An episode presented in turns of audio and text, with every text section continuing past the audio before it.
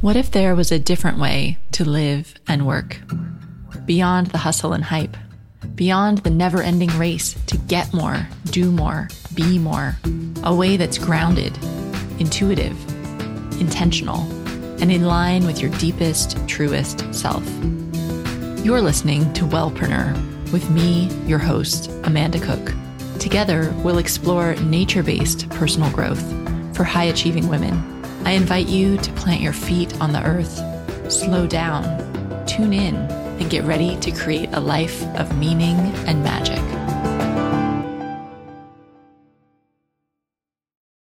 Hello, hello, Wellpreneur community, and welcome back to this week's episode of the Wellpreneur podcast. This week, I'm talking to a super inspiring wellness entrepreneur. On the show this week, I have Sadie Lincoln, who is the founder of barre3. If you're not familiar with it, barre3 is an awesome workout that's a combination of like ballet bar meets yoga meets Pilates. They have in-person studios across the country and now around the world, and they also offer online classes that you can do from the comfort of your home. So it's really awesome to have Sadie on the show.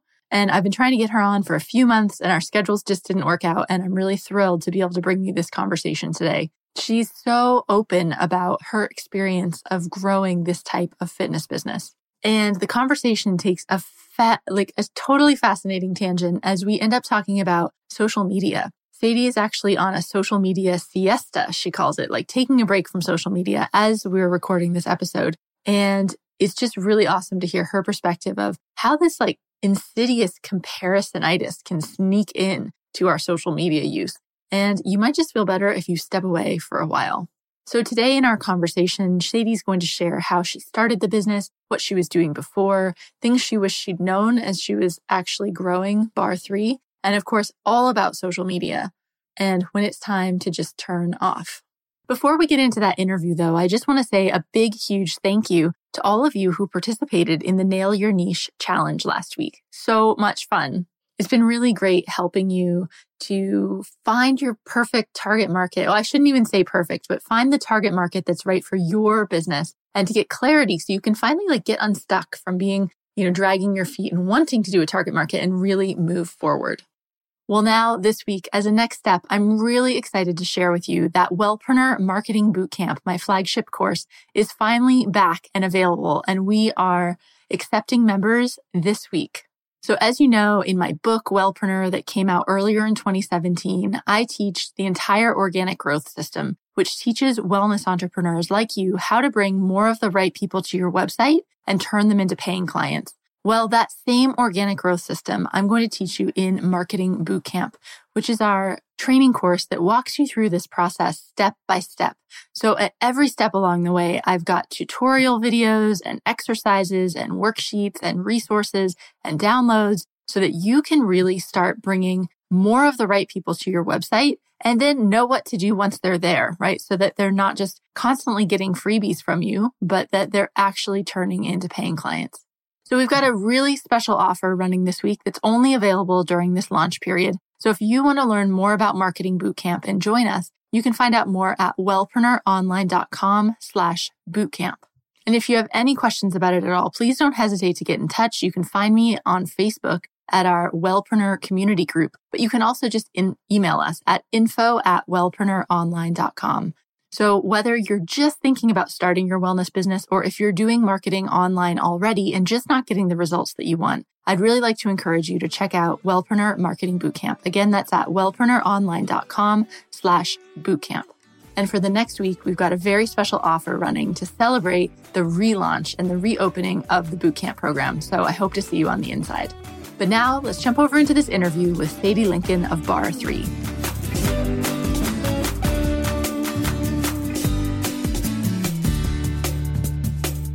Hi, Sadie. Thanks for joining me on the show today. Hi, Amanda. Glad to be here. So I am really excited to have you on finally, because what everyone listening doesn't know is that we've tried a few times to get you on the show. And the one time we had it almost working, I had like the worst internet connection in the world. And it was really embarrassing. And we had to reschedule. And you were so cool about it. You were like, you know, this is all about resiliency and rolling with the punches. And I totally want to talk about that later. I really appreciate that from you as a guest. So. All about resilience. Yep. So why don't you tell everyone, for people that aren't familiar with you and your business, like who you are and what you do? Yes. So I'm a 45-year-old woman and I live here in Portland, Oregon. I have 2 children, 2 rescue dogs, a wonderful husband who is also my business partner. And we started a company called barre3 9 years ago. And we started with 1 studio here in Portland in the Pearl District. And we've grown it to 130 studios, mostly here in the US, but we have some in the Philippines and 1 in Canada, Toronto. And we franchise, we also own them. And we've built an online workout platform as well. And we have subscribers, active subscribers in 96 countries now, which is really fun. And I sit here in Portland now. I have a headquarters filled with amazing, bright individuals. Many of them have come up as clients and then turned into rock stars here helping me lead this company. We have 56 full-time employees here, and I think 50 of them are women. So we are definitely a woman-run company. Awesome. I'm curious, what were you doing before you started barre3? Well, in fact, my entire professional career has been in fitness, and I worked mostly for a large fitness chain called 24 Hour Fitness. I landed a job with them right out of grad school and worked there 11 years. And I did many jobs. My first was scaling group exercise programs for the company. We had 50 gyms and quickly 100. And by the time I left, there was 430. But I also worked for the CEO and founder, Mark Mastrov.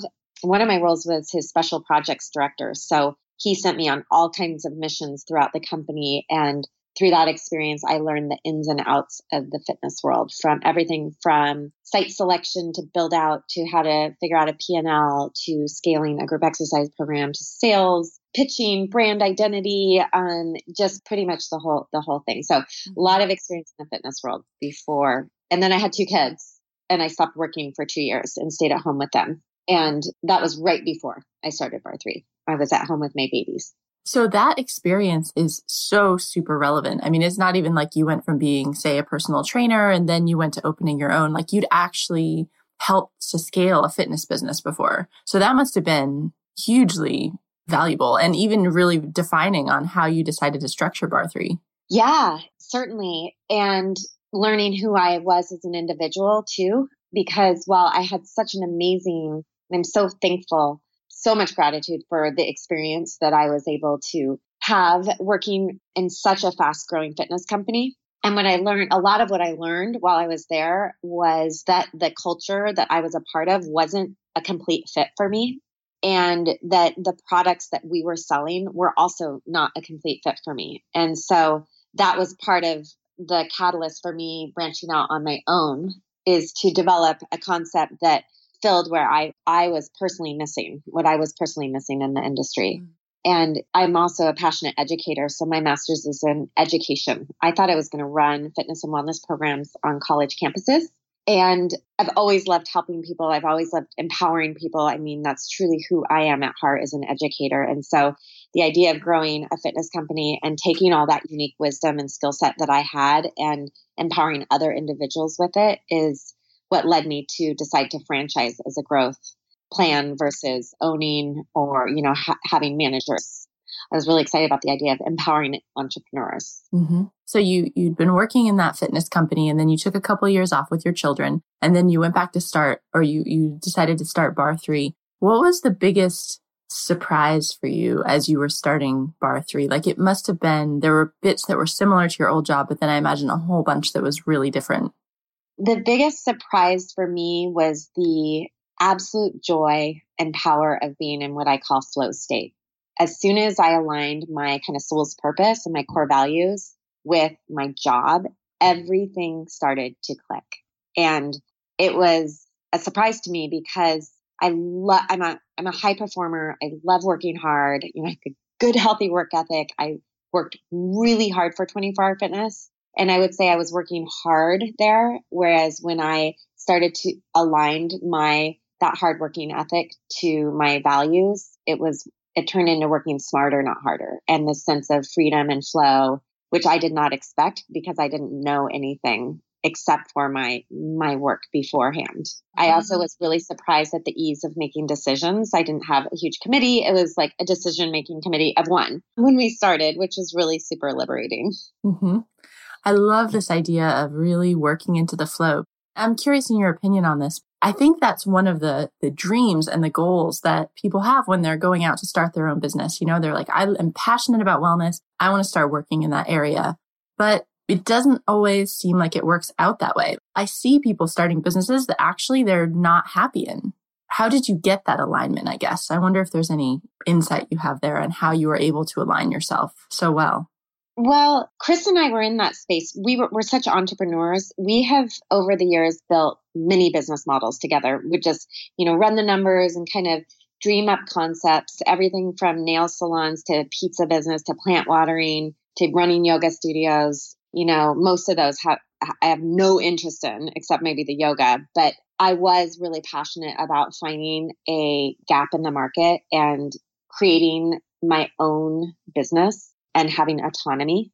And I'm so happy that I waited until I found my truth and what I was really good at. And I truly believe, I have a horrible green thumb, first of all. Like if I had the plant watering business, that would just be such a bad fit for me. I don't eat pizza. That doesn't work.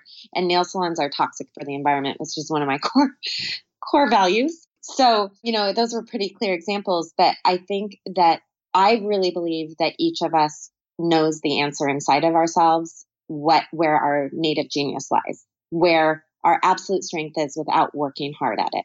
I think we're born with that. And over time, the world writes on us and we kind of adapt to be accepted throughout the world. And we forget what it is, what that like gem of who we are is. And it truly is a practice to get there.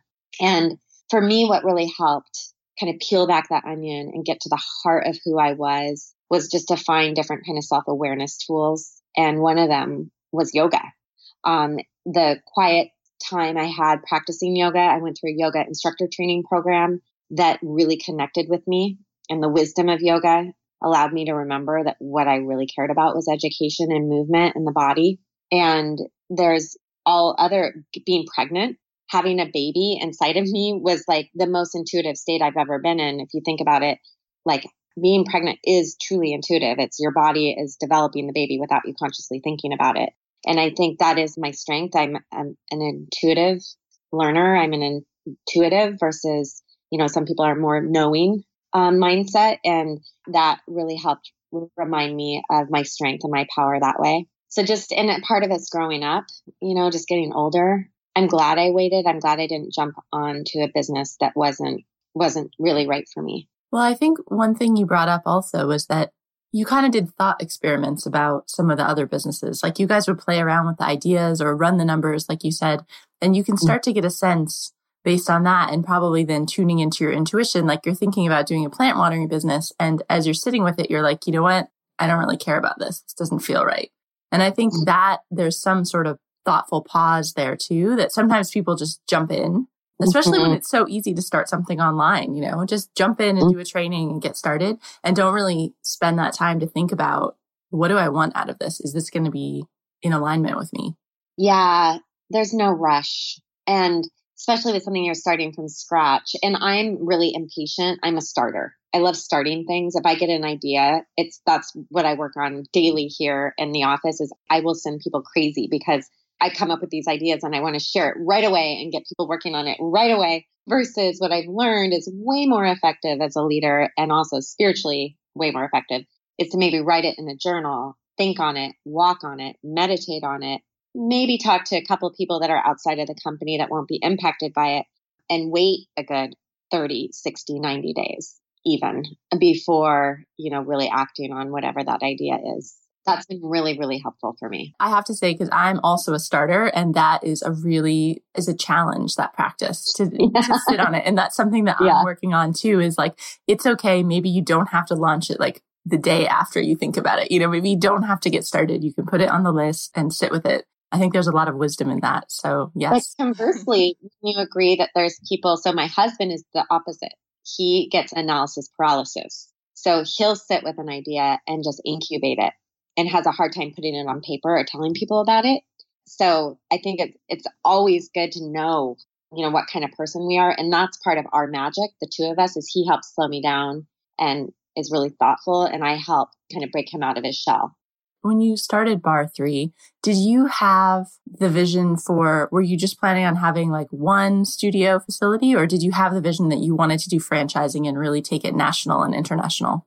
Yeah, I had the vision of scaling it for sure. And I wrote a business plan all around it, which I actually never used. We thought we were going to take it to get an SBA loan, and we didn't need to because Mark Mastrov ended up investing a little bit up front. So we never actually used it, but the exercise of actually writing the business plan was really helpful for both me and Chris. And our vision was to have a regional family of exercise studios. So we thought we were going to have about 24 in the Pacific Northwest. And I think that was maybe our 3-year plan. And that's obviously evolved. So how did the whole online piece come around, starting to offer your classes online? I just scratched my own itch, which that's exactly what I did with barre3 too. It's what do I need right now? And as my kids started to get older and I became increasingly more busy and started traveling for work more, I was having a hard time getting into the studio and really craving a way to move on my own terms. I also, as a public figure, I'm actually an introvert. Chris always calls me a closet introvert because I'm such a like external personality, but truly where I get my energy is at home and by myself. And I started to do more and more barre3 at home. And I love my at-home yoga practice. And I realized that there's this whole audience out there who probably share that need. And that was it. I wanted it to be not produced and more intimate and more of a conversation. And so Chris and I literally, he held the little hand camera. I styled myself, figured out the choreography, put the music on, and he started filming me. And that's our very first workouts. We just put them up on our website. We called it My barre3 at the beginning. And then we ended up evolving it into just part of the barre3.com product. And now we film, we have a whole production crew, and we still film every week, by the way, because we want it to not be too produced. We don't want too much time in between to worry about like what we look like and, you know, all these things that can happen once you get on camera. We're trying to be as real and as kind of real time as possible.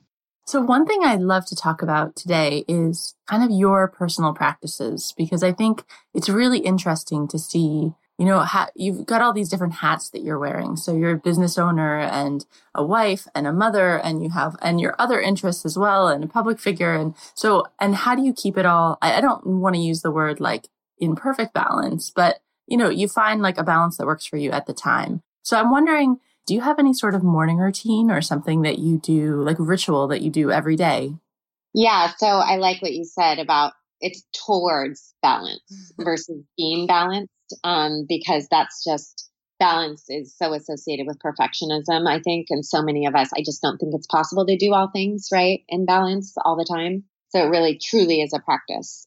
I do have a morning ritual. I try to, when I wake up, just sit up in bed and close my eyes and do a short meditation.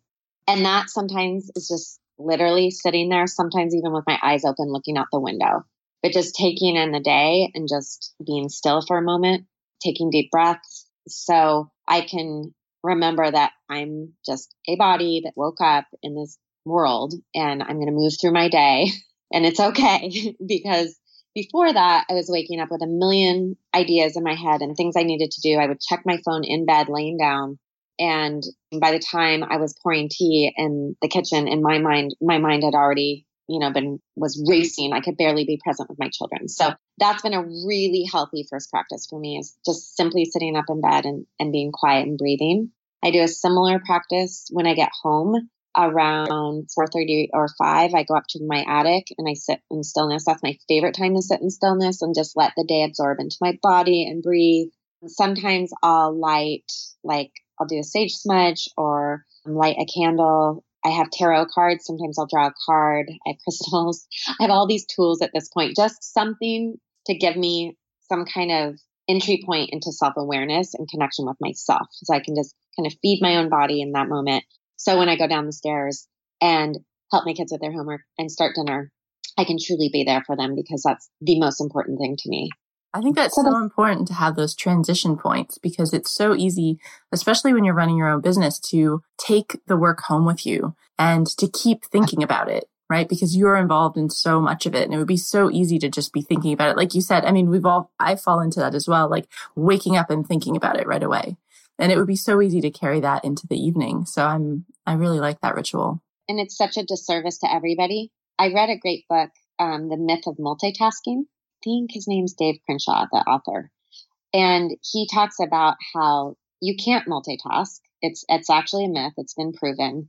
And that really it's a disservice to anybody that you're multitasking. So if I'm on an email while also helping my son with his homework, I'm not serving either the person I'm communicating on email or my son fully or myself. And, you know, I think that's been a big lesson for me, is to really set the phone aside, because it's just totally, let's just face it, an addiction, and get away from it all and have a moment where I can just, let down. Mm-hmm. Do you still keep your phone by your bed, or have you locked it away? I had locked it away. I was charging it downstairs, and I want to go back to that.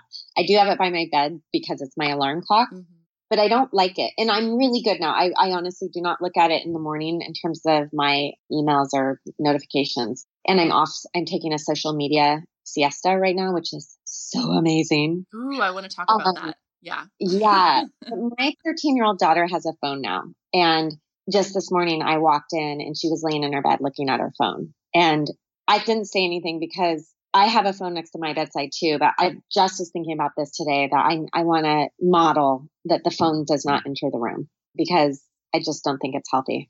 Can we talk about your social media sabbatical that you're doing? Yeah. So tell me about what it was like before, like what brought you up to that point? Yeah, I got to this point. Well, I'm having this whole renewal and self-awareness moment right now in my professional career, that I am not a company.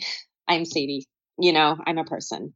And I think because for those of you listening, if you have your own business, you're so personally identified with it. I literally was embodying my company in so many ways. And I think for me, it's about perspective. I need to get away from that and remember that I'm not really attached to my company or its success to be happy and whole as a human being. And that I need and I deserve to just have my own space and time just for me outside of the company. And one of kind of the symptoms of being really attached to a company for me was social media and being the face of the company. And I felt this obligation and need to serve the company as the public figure, as the CEO, on my own personal social media. But I didn't know how to do that. And so I found myself scrolling through other personalities and seeing their Instagrams and Pinterest. And I think this stuff just kind of gets in you. And even if I wasn't consciously looking, it's out there. And I found myself just posting things that because I was supposed to, versus in a really empowering way. And I truly believe that social media is power. I believe in the positive side of it, because I think each of us as individuals now have just as much power as our president in a lot of ways. And for me, that's really important to know that I have a voice and I can be heard in a really positive, impactful way. And because I was sort of in this copycat syndrome, and I was sort of losing myself, and I was also a slave to it, and to be totally transparent, addicted to seeing how many people were liking it, and who was watching my stories, and who was commenting, and did I have time to, who knows how many times I was checking my Instagram, but I really think it was toxic behavior. It was way too much. So I just knew, I just posted, it's on there right now, a picture of me with my hat on my face, just I'm out of here, I'm out, peace. I'll be back. I don't know when, but I need a break. And it's been so good for me, because now I'm really thinking about when I come back on, that I want every post to mean something, and I want to be very proud of them. And I want to, again, model that for my daughter. She's one of my motivations, because she doesn't have Instagram yet. She's been asking for it. And it's if I can't healthily use Instagram, then I'm not going to let my daughter. Mm-hmm. So that's part of it. I want to just hopefully imprint some ideas. And one of my rules, for example, now is that if I'm going to take a picture and post it on Instagram, I'll take the picture, but I'm not allowed to look at any of my pictures right away. So I'll take the picture, just pretending it's an old camera, take the picture, put it away in my purse, maybe 24 hours later, look at the picture and decide if I want to post it, versus taking the picture and taking that moment of magic away from that beautiful experience to post it right away is like one of the practices that was sort of like an aha for me as I've been on this siesta. Mm-hmm. How long have you been on this for now or so far?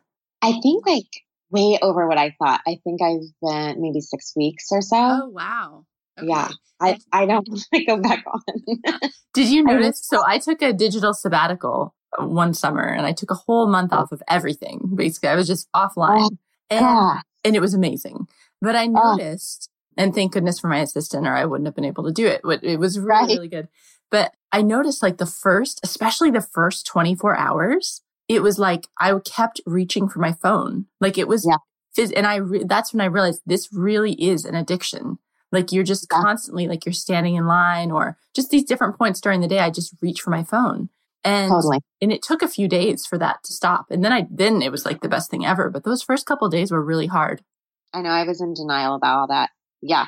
I was on an RV trip when I went off it with my family. And it was the same thing. Like I, as we're driving, I would reach for my phone. I'm like, what am I looking for? Like, what am I doing? Mm-hmm. Like I'm with my family in this beautiful setting. Look out the window. Don't look at your phone. Mm-hmm. Yeah, absolutely. And I think, thank you for being so honest about that and about, acknowledging that likes are addictive. And I think, I think one of the reasons they are so addictive, it's like checking email or getting social media likes, because every time you check, there may or may not be some, or there may or may not be a different amount. And so it's like that, I forget what they call it, like intermittent rewards. So you keep checking because you're never sure like when you're going to get the good one. Ugh. Ew, no, and they've related it back to the same psychology as gambling and the slot machines and all that. There's the same algorithms they're using for some of the stuff it's truly it's real to be addictive. Yeah. Mm. Yeah.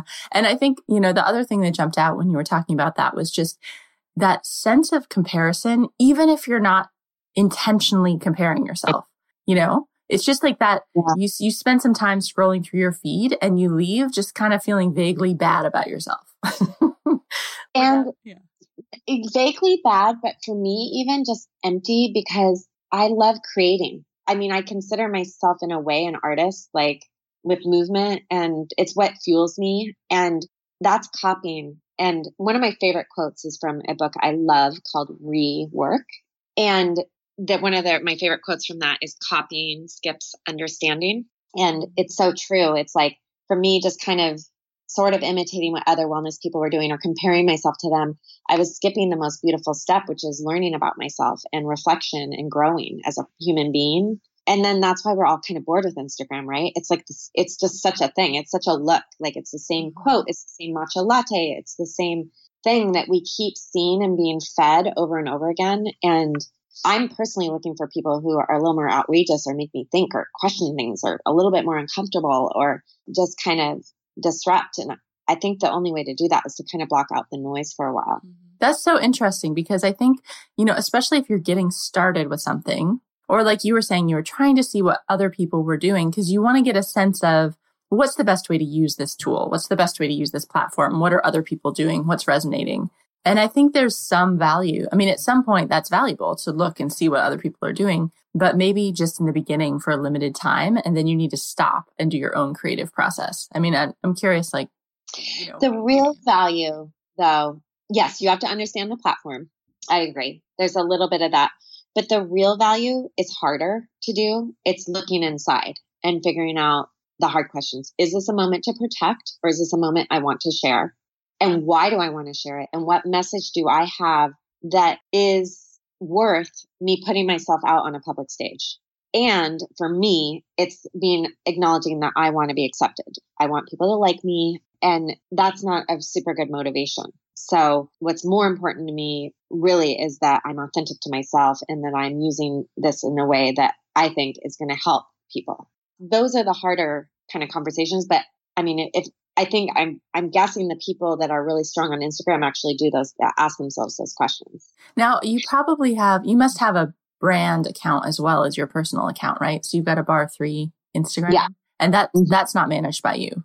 No. And that's been really because I have this wicked smart, awesome, amazing woman that just took over our social media recently. And her and I are so aligned. And just in her being more conscious about what she's been putting there, it's like flourishing right now. So it's been a real neat test to watch her do it, because I haven't come back on my social media, but just to see her with this renewed kind of purpose behind her posts kind of is gratifying, because it's like, this is working. Like, being real actually works, being authentic really works. But also she must have a more objective approach to it. Like how you started this, as we started this conversation, you were saying that you felt so wrapped up in your brand that it was like you and your brand were like one thing. Whereas now when you bring somebody else in to run the brand Instagram account, she's got a level of detachment from that. So she can really see it with different eyes.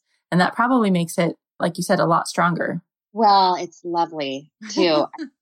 Yeah, because her job is different. It's to be the voice of many and to highlight other people's voices.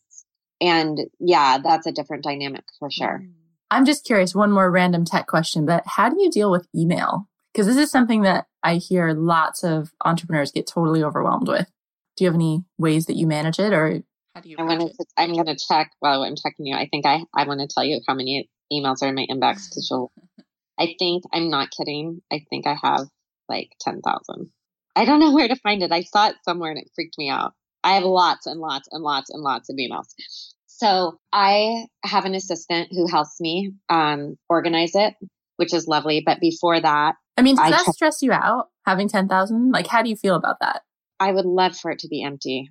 But you know what? It's my normal, because I've made myself available that way. It's something I'm kind of used to at this point. She pulls like important ones. So she prioritizes barre3, some of my like business development, relationships, and my personal emails, and she categorizes them for me, which is lovely. I get a lot of people contacting me, and this is the part that does bug me. I get a lot of people contacting me because they want to connect with me, and I don't have the bandwidth to like actually respond to everybody. And because I remember being that person, like reaching out to someone and saying, "Hey, can you spare 5 minutes? I really would love to, connect with you," or "What do you think about this? I've been following you."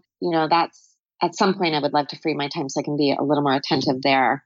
But yeah, I luckily have someone who's helping me out a little bit there.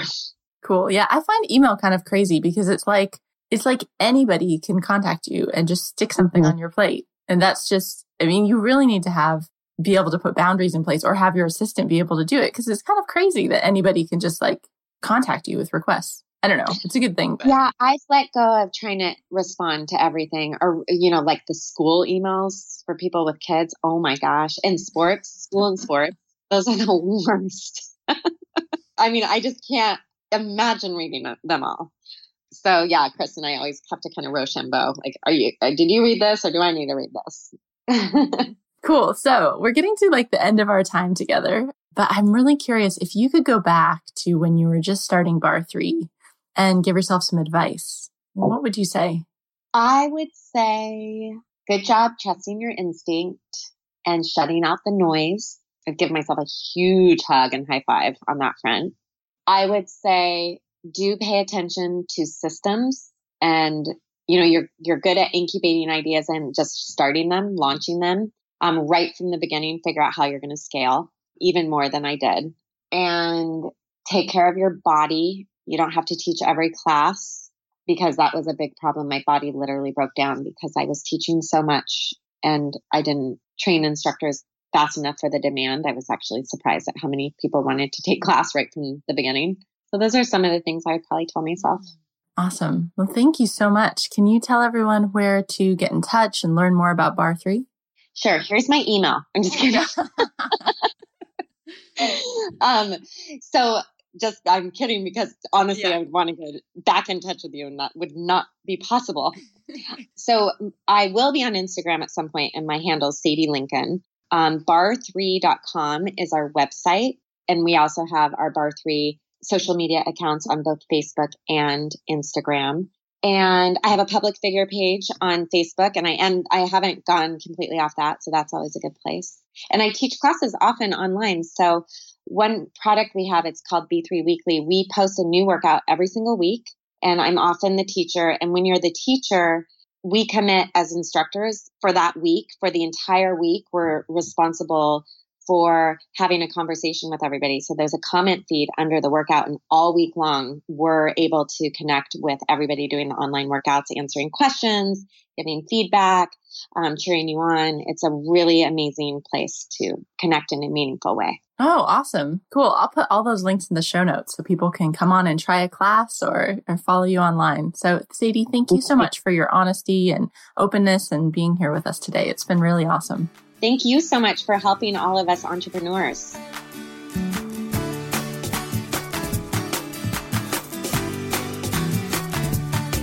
Thanks so much for listening to this episode of the Wellpreneur Podcast. As always, you can get all of our links in the show notes, which are available at wellpreneuronline.com. And don't forget that this week we're celebrating the reopening of Wellpreneur Marketing Bootcamp.